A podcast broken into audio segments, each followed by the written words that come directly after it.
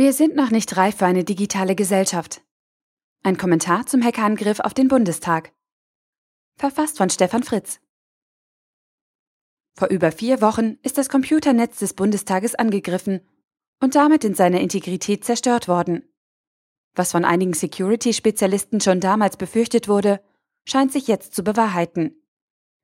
Das Netz und die einzelnen Computer sind so stark infiltriert und korrumpiert worden, dass eine Wiederherstellung im laufenden Betrieb nicht möglich scheint. Das Netzwerk mit all seinen Rechnern, Servern und auch Daten muss wahrscheinlich aufgegeben und komplett neu aufgebaut werden. Immer noch fließen Daten zu fremden Mächten ab. Seit über vier Wochen. Was das für die parlamentarische Arbeit im Detail bedeutet, kann sich keiner vorstellen. Wenn ein Krankenhaus oder Flughafen für einen Zeitraum von vier Wochen ohne reale IT-Unterstützung wäre, würde der Betrieb vollständig eingestellt.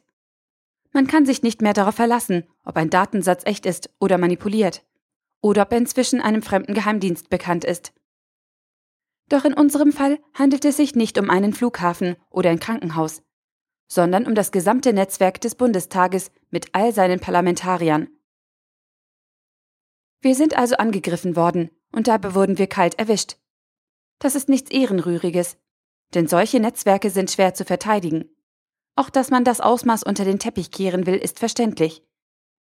Aber dass man sich darüber streitet, ob man die Hilfe des BSI oder des eigenen Geheimdienstes annehmen kann, wo doch damit die Trennung zwischen Legislative und Exekutive eventuell verletzt werden könnte, das schlägt dem fast den Boden aus.